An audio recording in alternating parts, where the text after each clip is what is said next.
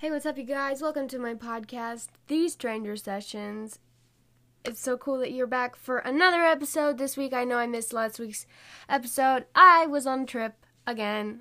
We took so many road trips this uh, this year, but uh, we went for Christmas break, and it was really fun. We had a great time, uh, and I didn't end up doing a podcast episode last week. I was almost not gonna do one this week either, but apparently we're doing it. So it's gonna be late though because you know Christmas break and everything.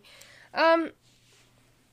So today I'm going to be going over an interesting topic. Basically, I already finished the series, I guess, of the science stuff because I didn't even I come close to even doing half the book that I was going over, Cost by Russ Miller, but I gave you guys all the information you need to get it from the library or buy it online, uh, or just go on YouTube and watch the what are they called that I put up there?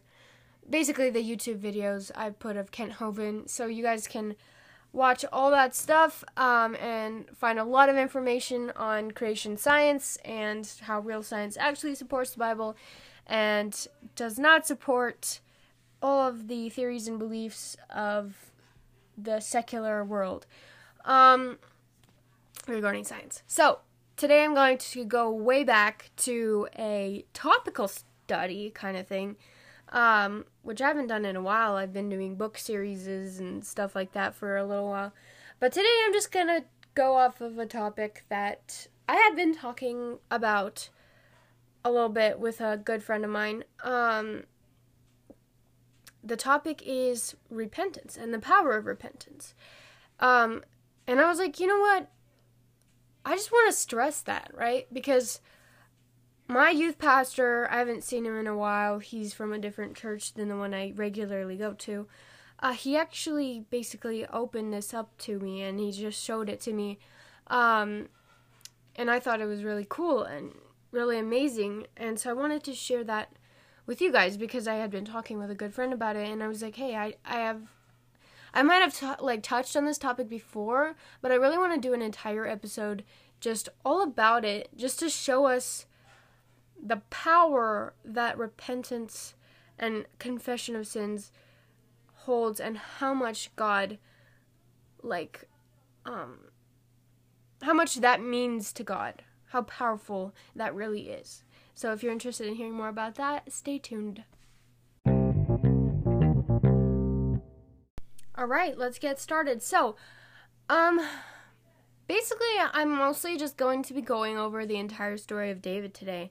I bet a lot of you are really familiar with everything that happened to David and happened in his life and his relationship with God. You can read all about that in the Psalms and you can read all about it in 1st and 2nd Samuel um, it's not a topic that is usually overlooked. David's story is really a powerful one. Um, but I want to go over it from a different point of view than I think it's usually. Well, I don't know. I'm just going to go over, okay? Um, but basically, I just want to show you guys that David was a man after God's own heart he was loved by God, he was taken care of by God, and he put his entire life and trust into God's hands.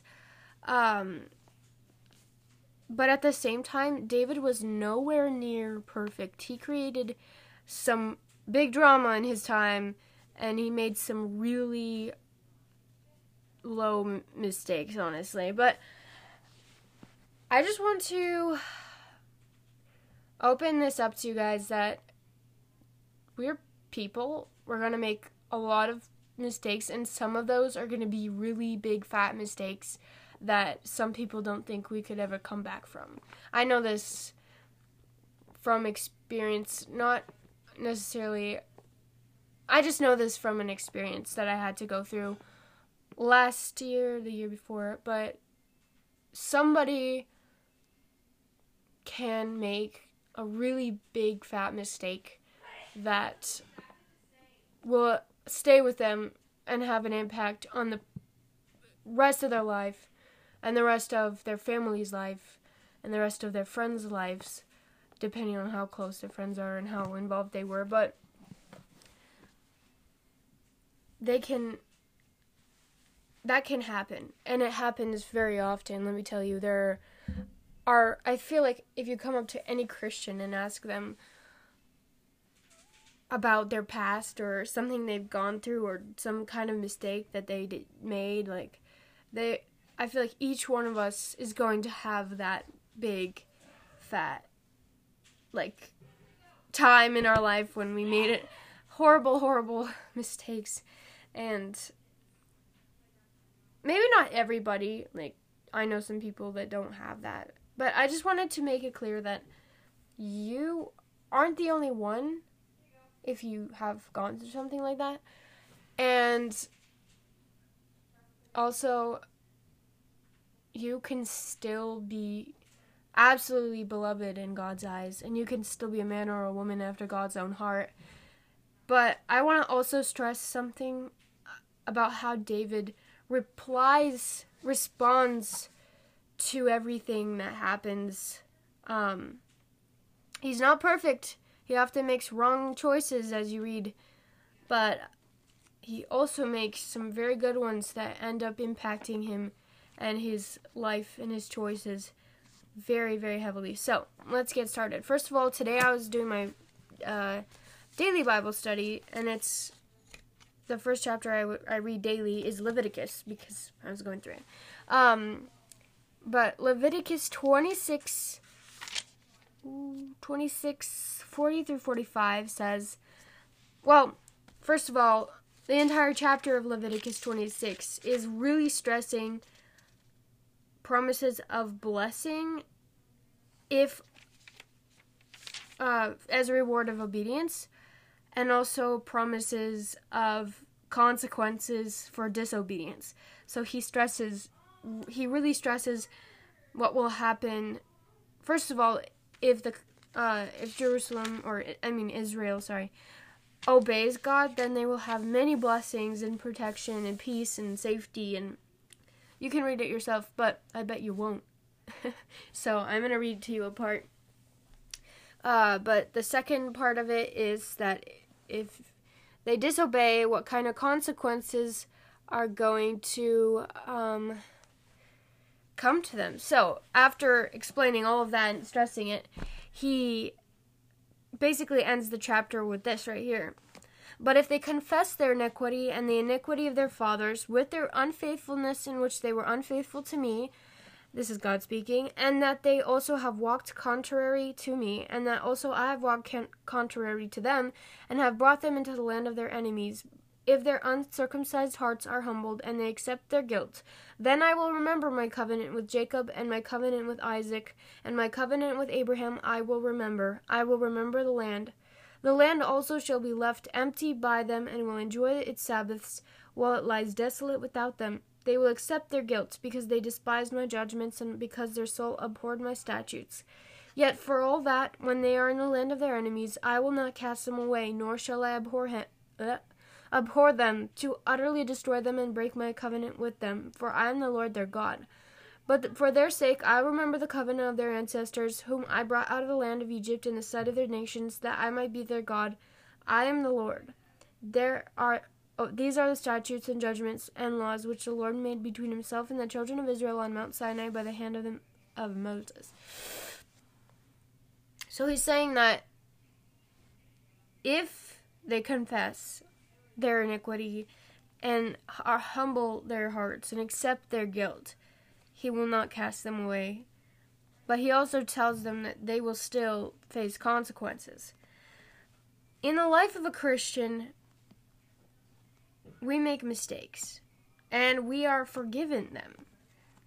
We are completely clean of our sin if we call upon the name of the Lord because he he died he died for the sin. He paid the wages that were required for the sin that we have committed. He took our place. He basically took the consequences. But that doesn't mean that whatever we do or did or or are still going to do won't have an impact on our life. We won't face those consequences. Like we are forgiven, right? And we do not as long as we are trusting in Jesus as our Messiah and Savior, we do not face the second death um, which is hell. But we might still face those consequences that come from the sin. So, let me give an example. If your parent told you something and you didn't listen, this is how it was for me as a child. You would probably say that you were sorry because you were sorry and you desperately did not want to get a spanking. and so your parents forgive you, but in order to teach you a lesson and so that you would still remember the consequences you had to pay for the sin that you had committed, they still give you a spanking despite the fact that they love you and despite the fact that you have been forgiven by them. You still are punished so that actually for your own good that you would remember and that you would make choices that are better, you know. I don't think it's different with God.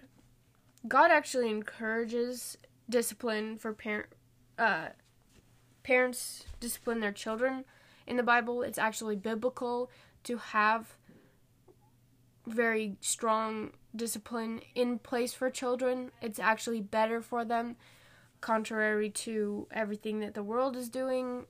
Um, but what I'm saying is that sin still has consequences despite forgiveness. So I'm not saying that you guys can go out and do whatever you want to or feel like doing because I mean you can. We are free will. Go ahead if that's what you choose, but I deeply and strongly discourage it because despite the fact that you are forgiven and any sin you commit is washed away before God, you will still, most likely, it's not always the same. I'm not God, I don't know how everything works, but consequences often still come into play. Here's an example, another one. This is a true story. I won't be naming any names for, for the sake that I don't want to be involved with anybody. But there is a family, a really righteous family, who uh, follows God with all their hearts. As far as we can tell, we can't see your hearts though. As far as from a human perspective, you can tell they're really trying to serve the Lord with their lives. Um, this family set themselves up just to shine their light and uh, sh- just provide guidance and wisdom for other families. And they really impacted my mom and a lot of the things that they had in play, she also put into play. And I feel like those things really benefited my childhood and our family. Um, and I think God really used that family for uh, His glory and just to benefit and bless our family. But the devil works hard on people who are a public example and shining their lights hard. And so one of their sons ended up getting involved with some sinful activities. I'm keeping this really vague. but he did, um, and it really destroyed a lot of the public example and everything.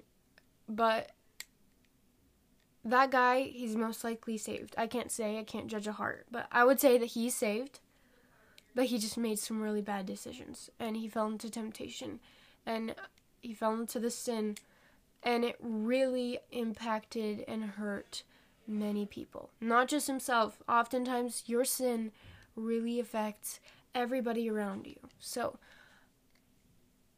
sin has consequences despite forgiveness. I would say that he is definitely forgiven. God died for that sin on the cross. Jesus died on that for that sin. And yet he's still facing the consequences. His family is facing the consequences, his kids, his wife, his um and he is facing the consequences. He is now I, I believe, I'm not completely sure, but um I believe he is going to be serving time in prison for what he did. Uh and what he was found guilty of. But he sinned, and consequences are being given and they're playing out in life, despite the fact that he is most likely saved and forgiven. So, that wasn't the point I was going to try to make today, but uh, that's something I guess I just read. I mean, said. so, I just wanted to stress the fact that consequences usually are a part of sin, but forgiveness is. It plays out in that as well. And now let's talk about repentance and how how powerful that can be and how much that means to God. So, story of David. Everyone knows the story of David, right? Um, Acts 13:22 clearly states that God saw David as righteous in his eyes. Uh, this is, I believe, Paul or someone was retelling the story, but he says, "For oh wait, no, that's the wrong thing." Um, and when he had removed him, meaning when God had removed Saul, the previous king, he raised up from them David as king, to whom also he gave testimony and said, I have found David the son of Jesse, a man after my own heart, who will do all my will. Now, David did some things that weren't necessarily, I think, God's will, but God greatly used them and I'm not gonna try to contradict God there. I don't know what he's trying to say, or I mean what he did say, and what I'm trying. to... Okay, moving on. so God clearly states that David is righteous before His eyes, and he is a man after His own heart, right? But do you know what kind of things David did in his life? If you don't know, then I shall tell you right now, and if you do know, I will still tell you. Okay, so David, first of all, had many wives and concubines, contrary to what God has and had commanded. God obviously shows in the Bible that one man should have one wife and one wife should have one man. There is no going around that, despite the fact that many of his people disobeyed that. David had many concubines and wives, um, and his son, as you probably know, had a thousand wives in all, counting th- concubines. I think he had 700 concubines, 300 wives. Anyway, if you don't know what a concubine is, it is a second-hand wife basically.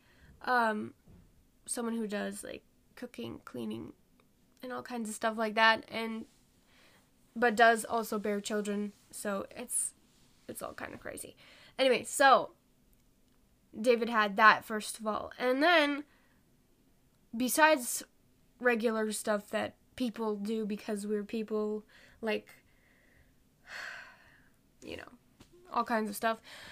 David did something absolutely.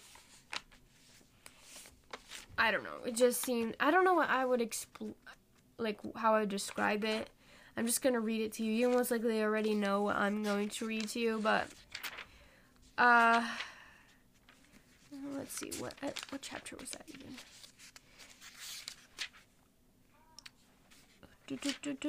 Okay, here. It happened in the spring of the year, at the time when kings go out to battle, that David sent Joab and his servants with him and all Israel, and they destroyed the people of Ammon and besieged Rabbah, but David remained at Jerusalem. So this is 2 Samuel chapter 11. So, when I was hearing this story, somebody stressed the fact that David remained in Jerusalem. Uh, it said that at the time when kings go out to battle. So it sounds like David decided to stay in Jerusalem despite the fact that usually a king would go out. So we don't know if that was something that he should have done, or I don't know it anyway, or shouldn't have done, if that was a bad decision in the first place. But it turned out to be a bad decision because of whatever happens next. Then it happened one evening that David arose from his bed and walked on the roof of the king's house. And from the roof he saw a woman bathing, and the woman was very beautiful to behold. So David sent and inquired about the woman.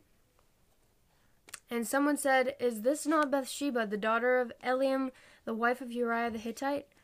Then David sent messengers and took her, and she came to him, and they, he lay with her, for she was cleansed from her impurity, and she returned to her house. And the woman was, I mean, the woman conceived So she sent and told David and said, I am with child. So this all played out really quickly, yeah?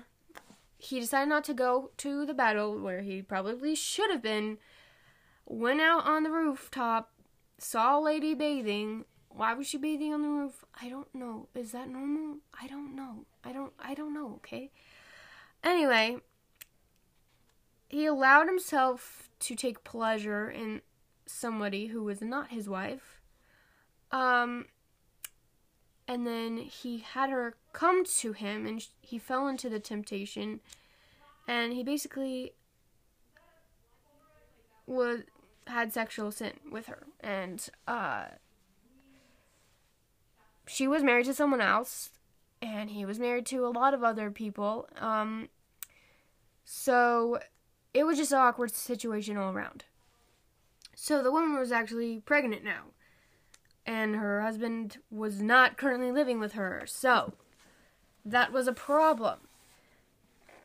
So then David said to Joab, saying, Send me Uriah the Hittite. And Joab sent Uriah to David. When Uriah had come, David asked how Joab was doing, and how the people were doing, and how the war prospered. And David said to Uriah, Go down to your house and wash your feet. So Uriah departed from the king's house, and, the, and a gift of food from the king followed him. But Uriah slept at the door of the king's house with all the servants of his lord, and did not go down to the house. So when they told David, saying Uriah did not go down to his house, David said to Uriah, Did you not come from a journey? Why did you not go down to your house? And Uriah said to David, The ark and Israel and Judah are dwelling in tents, and my lord Joab and the servants of my lord are encamped in the open fields. Shall I then go to my house to eat and drink and lie with my wife? As you live, as your soul lives, I will not do this thing. So, translation or summarization, whatever. David got a lady pregnant who was not his wife. And so, her husband was actually in the battle so he couldn't have gotten her pregnant. Which means that when Uriah would come home and realize that his wife was pregnant, not by him, you know, there'd be some drama and some trouble. So David tried to cover up his sin, and that always goes really badly. He brought Uriah home from battle, and he decided to try to make him go home to his wife and cover up the fact that it was him who got her pregnant. Um, and because Uriah was faithful to his fellow soldiers and everyone there, he did not go home. He went and slept at the door of the city or wherever they were. Um, because that's where all his fellow men were and he was faithful and loyal like that, uh, and was not willing to enjoy eating and drinking and pleasure with his wife while his soldiers were all at like outside sleeping in tents and stuff, uh, and protecting whatever they you know you understand what I'm saying. He was being a righteous, upright man by doing this. Not that it would have been a sin for him to go home and be with his wife or whatever, but just the fact that he was he wasn't willing to do that while all his men didn't have the same uh, opportunity to do so. So then David said to Uriah, Wait here today also, and tomorrow I will let you depart. So Uriah remained in Jerusalem that day and the next. Now when David called him, he ate and drank before him, and he made him drunk. At the evening he went out to lie on his bed with the servants of his lord, but he did not go down to his house. So the next day David tries again, and he gets Uriah drunk, and hopes that he will go home to his wife and, you know, cover up his sin. That doesn't work again. Despite being drunk, this guy is really, you know, loyal to his people at the door and everything, or wherever they are. In the morning it happened that David wrote a letter to Joab and sent it by the hand of Uriah, and he wrote in the letter saying, Set Uriah in the forefront of the hottest battle, and retreat from him, that he may be struck down and die. So it was while Joab besieged the city that he assigned Uriah to a place where he knew that were there were valiant men. Then the men of the city came and out and fought with Joab, and some of the people of the servants of David fell, and Uriah the Hittite also died. So sometimes when you're trying to cover up sin, things can get really bad. you start to lose your perspective of what really is important and don't don't understand the fact that confession and repentance from sin um, is really powerful. And if you keep trying to hide that sin, often much more trouble and hurt will come from it instead. And in this case, it came to the death of two people actually, not even two, a bunch of soldiers, Uriah and someone else later, which I will tell you about. Um, just because David fell into that temptation. Uh, so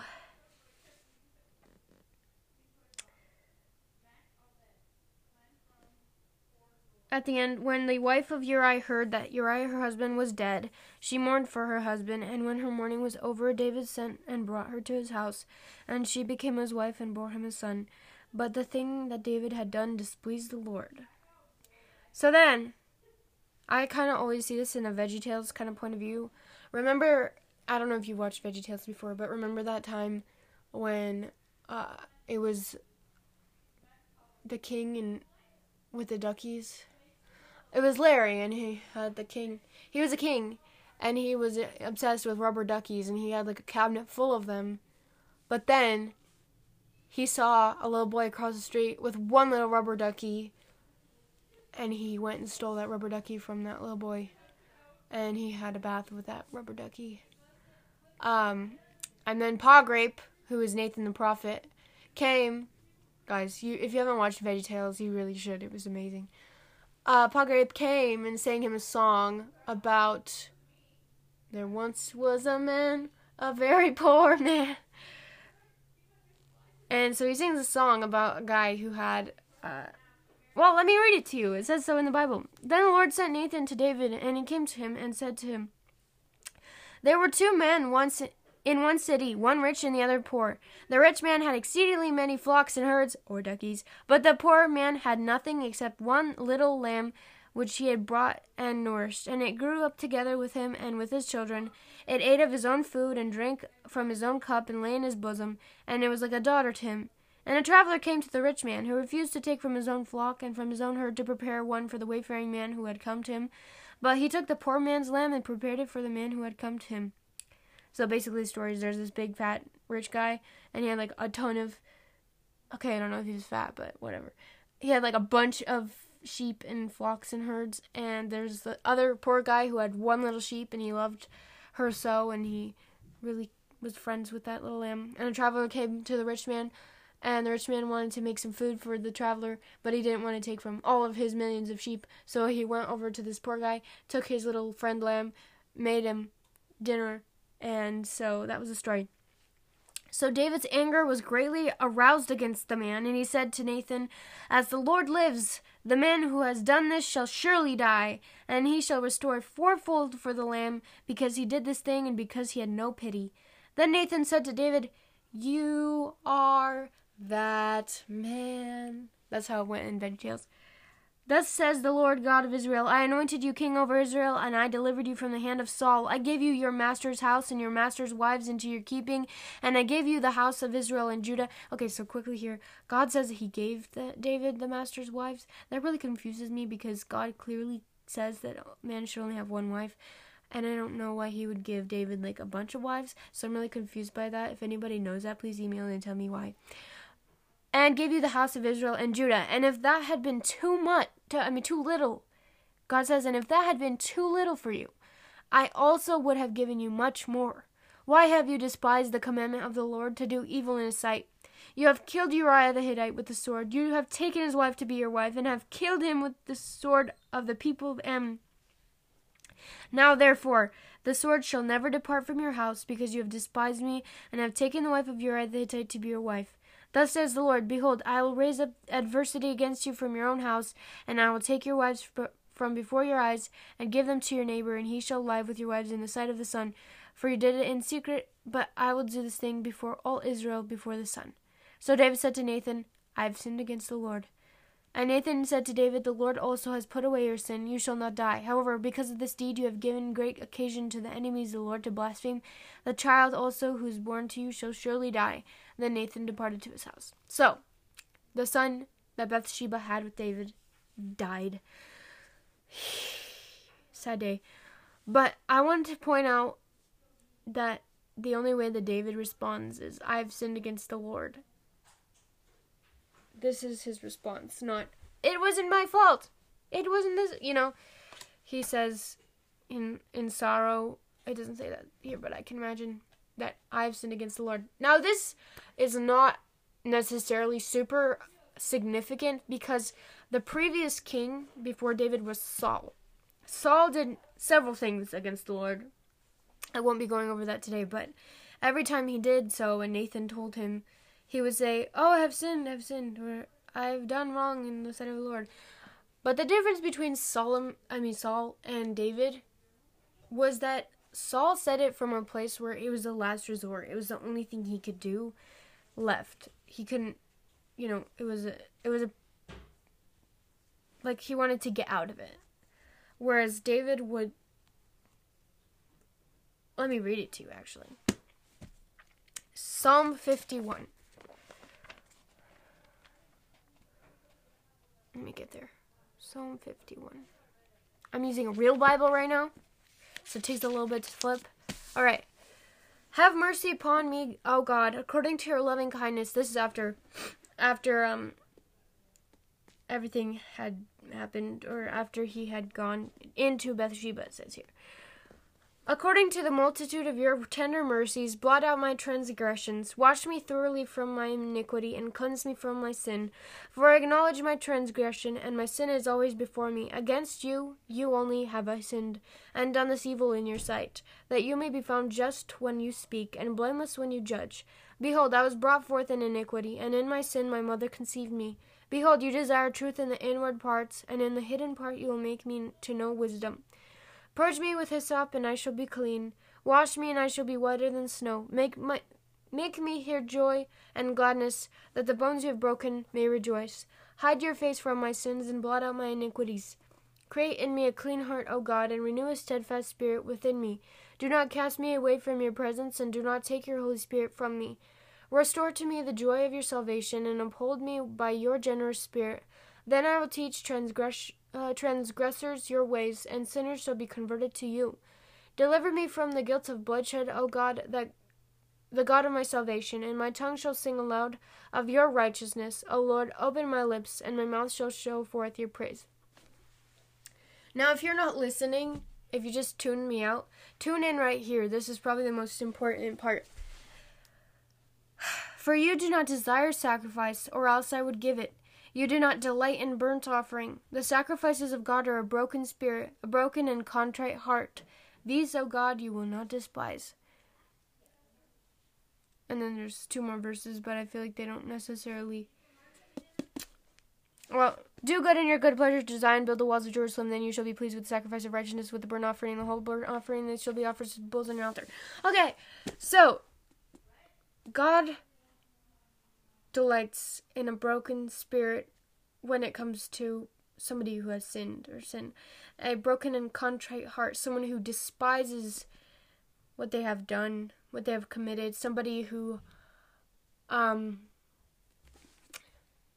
just uh, just hates their sin and has repented of it completely um and asks him to cleanse instead of saying, "Oh, I've sinned," and hoping that God will not punish, but instead asks God to help them to heal from it and to become strong and be able to overpower it. Someone who just maybe just weeps before the Lord and just cries out and says, I have sinned and I do not deserve your mercy, but if you will have mercy on me, Lord, I I will be greatly indebted to you and it just like someone who's really humbled themselves before God and just you know with a broken heart just called out to him and and confessed and repented and hated the sin that they had committed.